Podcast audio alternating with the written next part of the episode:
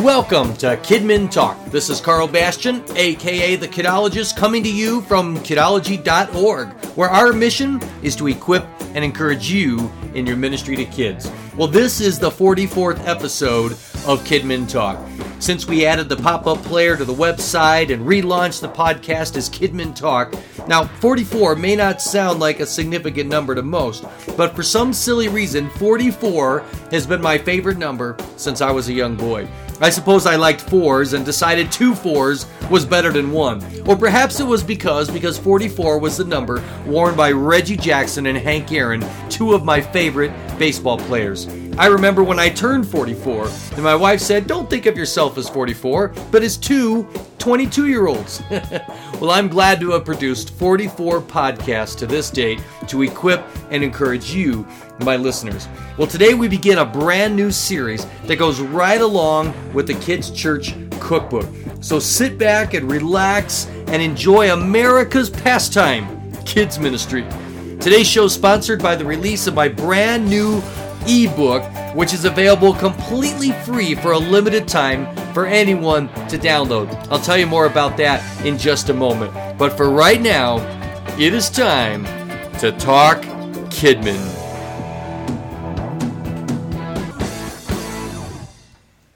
Well, as we get started today, the very first thing I want to do is encourage you to go to this URL that I'm going to give you. It's just simply kidology.org slash four pillars, and you should be able to figure that out.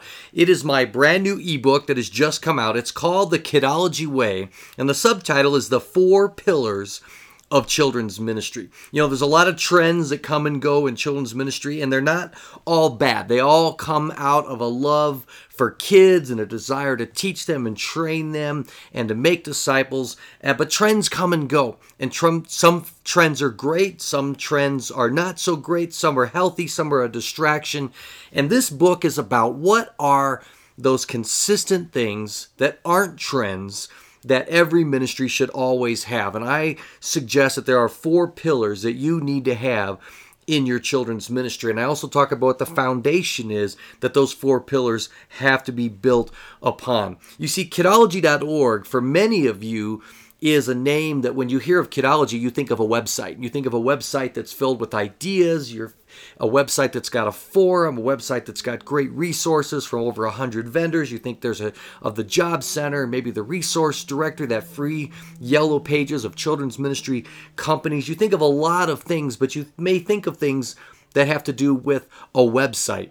And the purpose of this book was to help people who are newer to kidology, they haven't been around for the past several decades of kidology's growth, to understand that kidology, the study of kids, there is a philosophy of ministry at the root of kidology. There is a philosophy of ministry underneath every product that we create, the way in which we answer questions in the forum, um, that, that guides the kind of content that we seek for the website. And it's all based upon these four pillars. And early on, before the website that is known as kidology.org had so much on it, people who were uh, bought into kidology. They understood this philosophy of ministry. In fact, they would call themselves kidologists because, as, as, I've explained many times on this podcast, I don't call myself the kidologist because I'm a, a guru or an expert or because I have all the answers. Um, that would be a big misunderstanding. That title comes from a desire to always be learning and to always be a student of kids and of their world. And so I invite others, you know, to be kidologists too and to buy into that kidology philosophy of ministry. So I encourage you, I'm going to do a series on the kidology way um, after the new year. But for now, just go there. It's only 50 pages long. It goes through the foundation, all four of those pillars, what they are, but not just uh, pie in the sky, philosophical ivory tower stuff. It gives some very practical uh, breakdown of what those pillars look like when they're implemented in your ministry. For some of you, for parts of it, it's just going to be encouraging. You're going to be like, all right, we're right on. We've got those pillars in place. others of you are going to be challenged and you're going to be like, okay, we've got this one, we're weak on that one, and it's going to be a great exercise for you. And there's a discussion forum linked at the bottom of that kidology.org slash four pillars. And I welcome your feedback, your pushback, your conversation, your dialogue. I always say, welcome to disagree with me, just be nice. And let's engage in a great discussion because it's all about reaching kids who are not just having fun at church, but are becoming true disciples of the Word of God. Now, today, what I want to do is I want to begin a series of going through the kids' church cookbook. And so, part one today is going to be about what it means to be a chef of God's Word. Because you may have seen the cookbook there in the Kidology website in the store or linked or banner ads. You may have thought, what is this cookbook? You know, is this is this snacks for children's church? Um, there are no recipes in there except for recipes on how to create lessons that kids will love. And basically, the reason I created this, I'd like to say it's a definitive work on children's church, something that's really never been created before. After I uh, took a break from full time pastoral ministry when I became a dad and went full time with kidology, I had two full time jobs and really reached just a crisis point in my life where I realized I was just doing way too much. And that's a very, uh, very simple uh, summary to a to a really difficult time that I went through, and yet um, I was no longer teaching kids church every week, and that's something I had been doing since I was a very young man.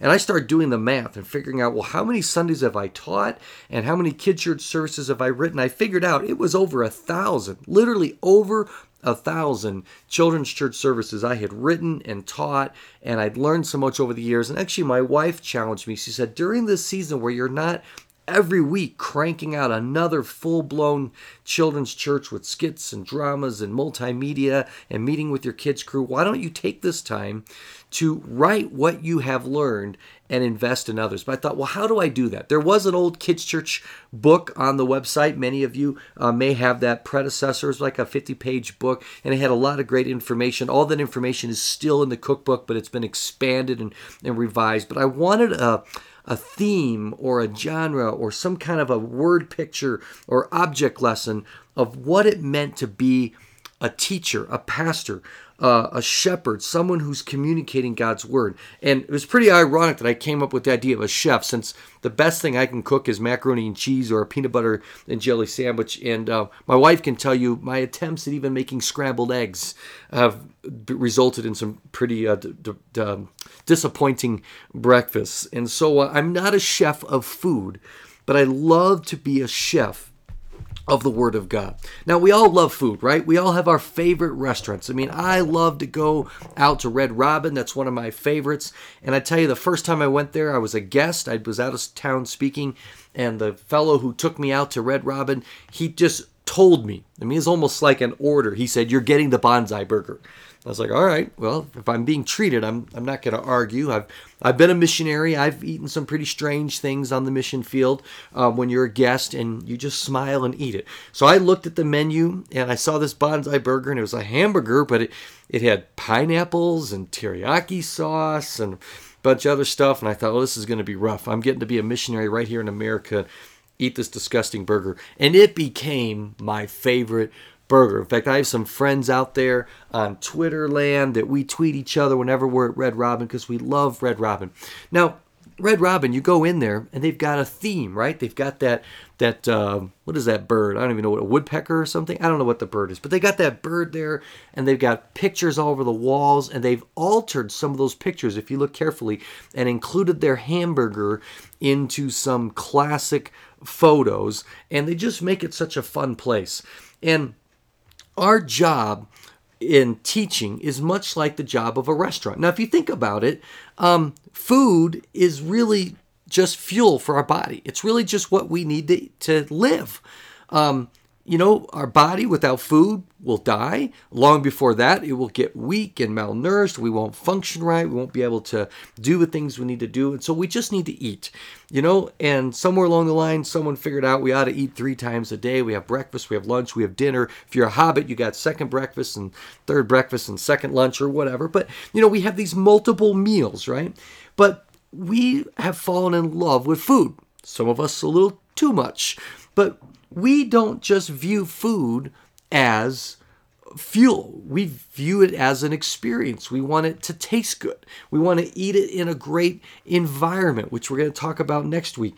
And we want to make it um, an event, something that we do socializing. That's why we'll pay more to eat out than we do at home because we want to make it special. Well, I've heard people say, you know, well, kids just need the word of God. You know, you don't need all that fun. You don't need all that that noise and everything. All you need is just to give them the word of God and you know they'll be fine.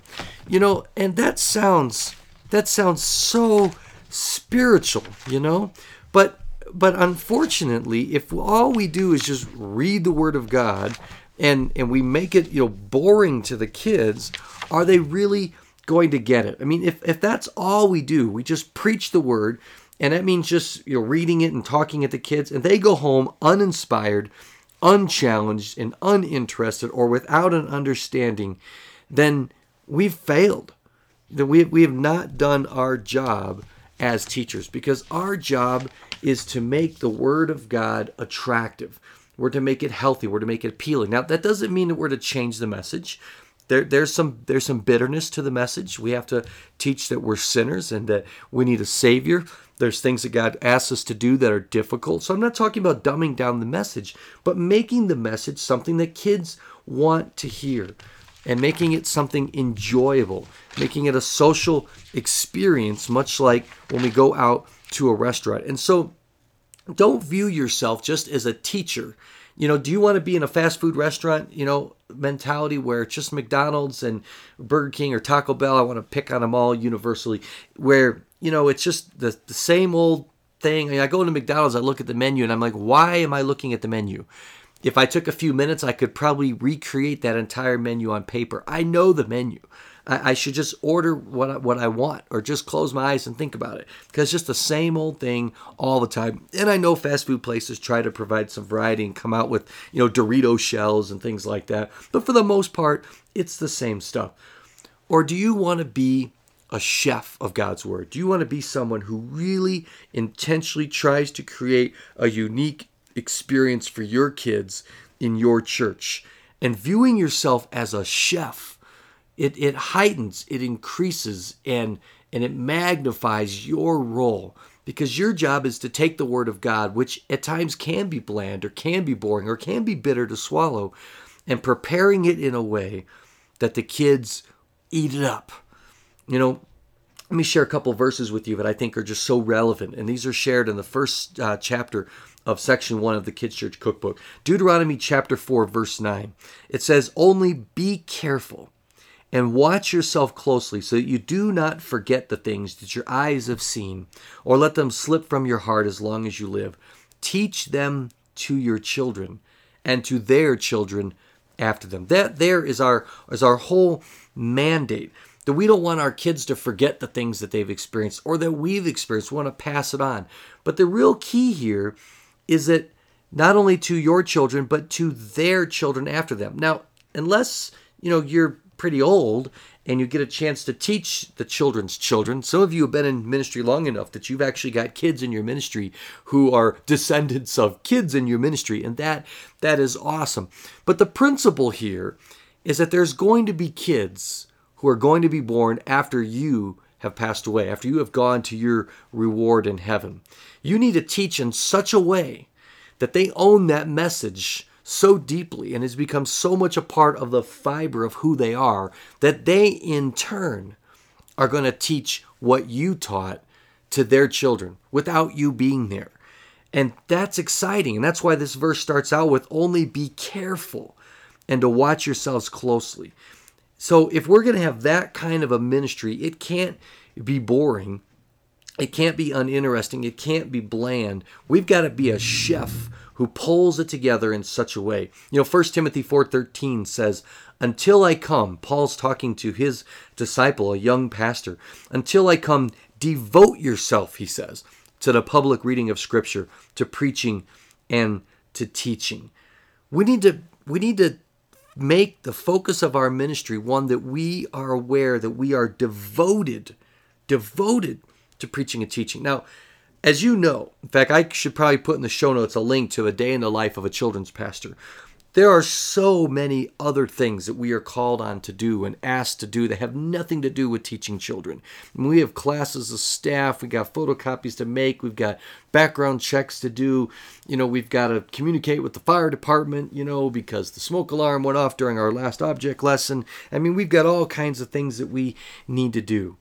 But we can't get distracted from our main job and that is making disciples. Jesus told us to go into all the world and to make disciples. That means leading them to Christ. He says, baptizing them. And then he said in Matthew 28, teaching them to obey everything I've commanded you. There is a teaching mandate, and that takes a willingness for us to devote ourselves to them. Later in Titus, Paul said, in everything, set them an example by doing what is good.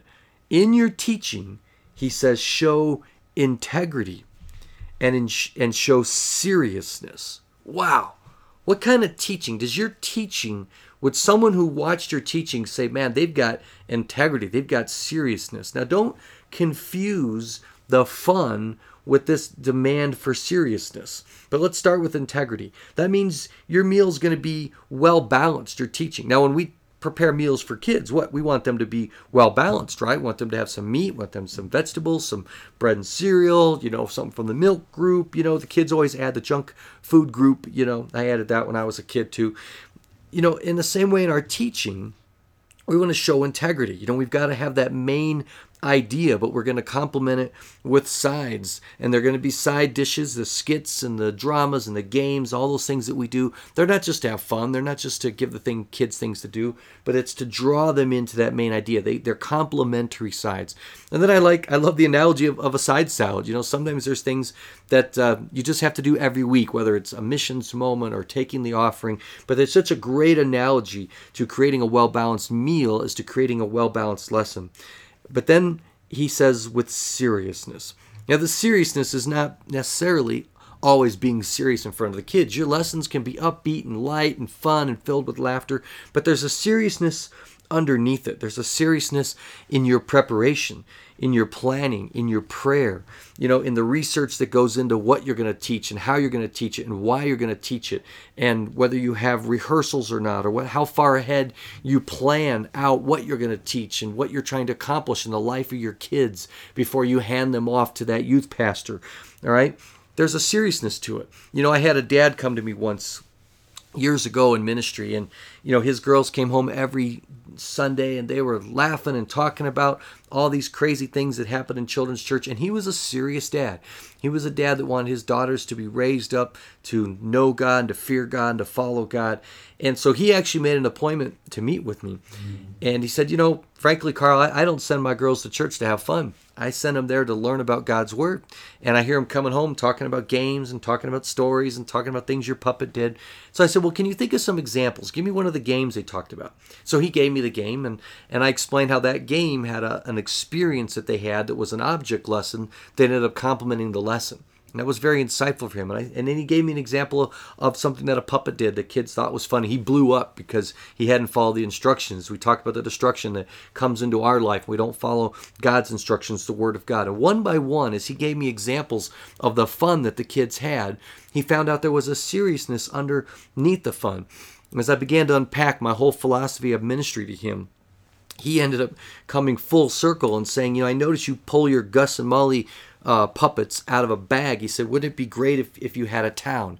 And this father donated a significant amount of money to our church so that the town that you see on Kidology, uh, kidology.org slash kidstown, that beautiful 44 foot set that I had. It was 12 feet deep of storage behind it with doors and windows and cameras and mics. This was all donated and provided because one father understood that there was a seriousness behind the fun, that I had integrity and seriousness to my teaching, even though the kids were having a blast. So I've had that happen so many times where leaders have come to talk to me or parents and when i get into talking about why i do what i do you know on my name signature i always sign it because jesus loves children. That's my reason for so much of what i do. I take it back to well i do it that way because jesus loves kids they're often surprised at how serious i am and i'll take them back to this passage that says that we're to show seriousness in how we approach the Word of God. You know, another great verse is from Nehemiah 8 8.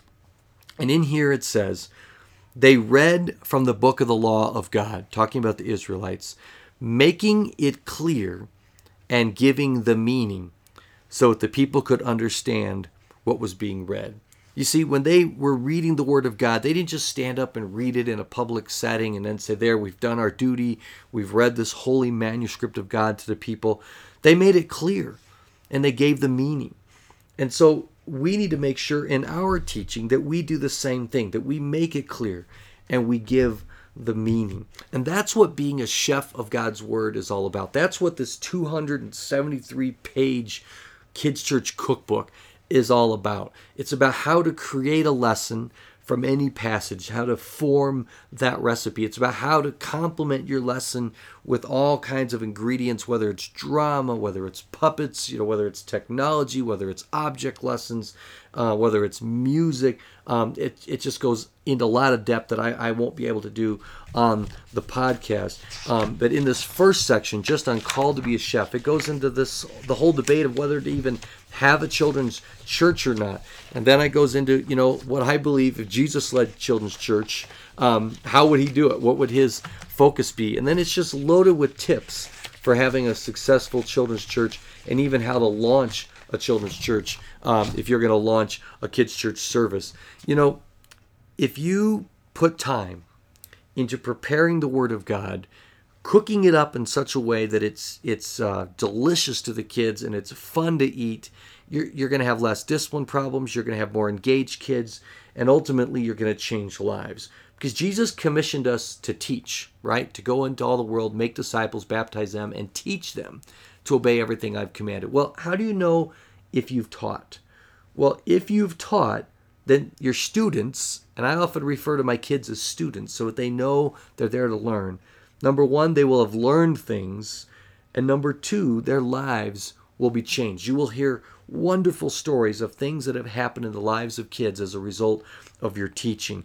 And perhaps your kids, just like Jeremiah in chapter 15, verse 16, he said, When your words came, I ate them. They were my joy and my heart's delight, for I bear your name, O Lord God Almighty.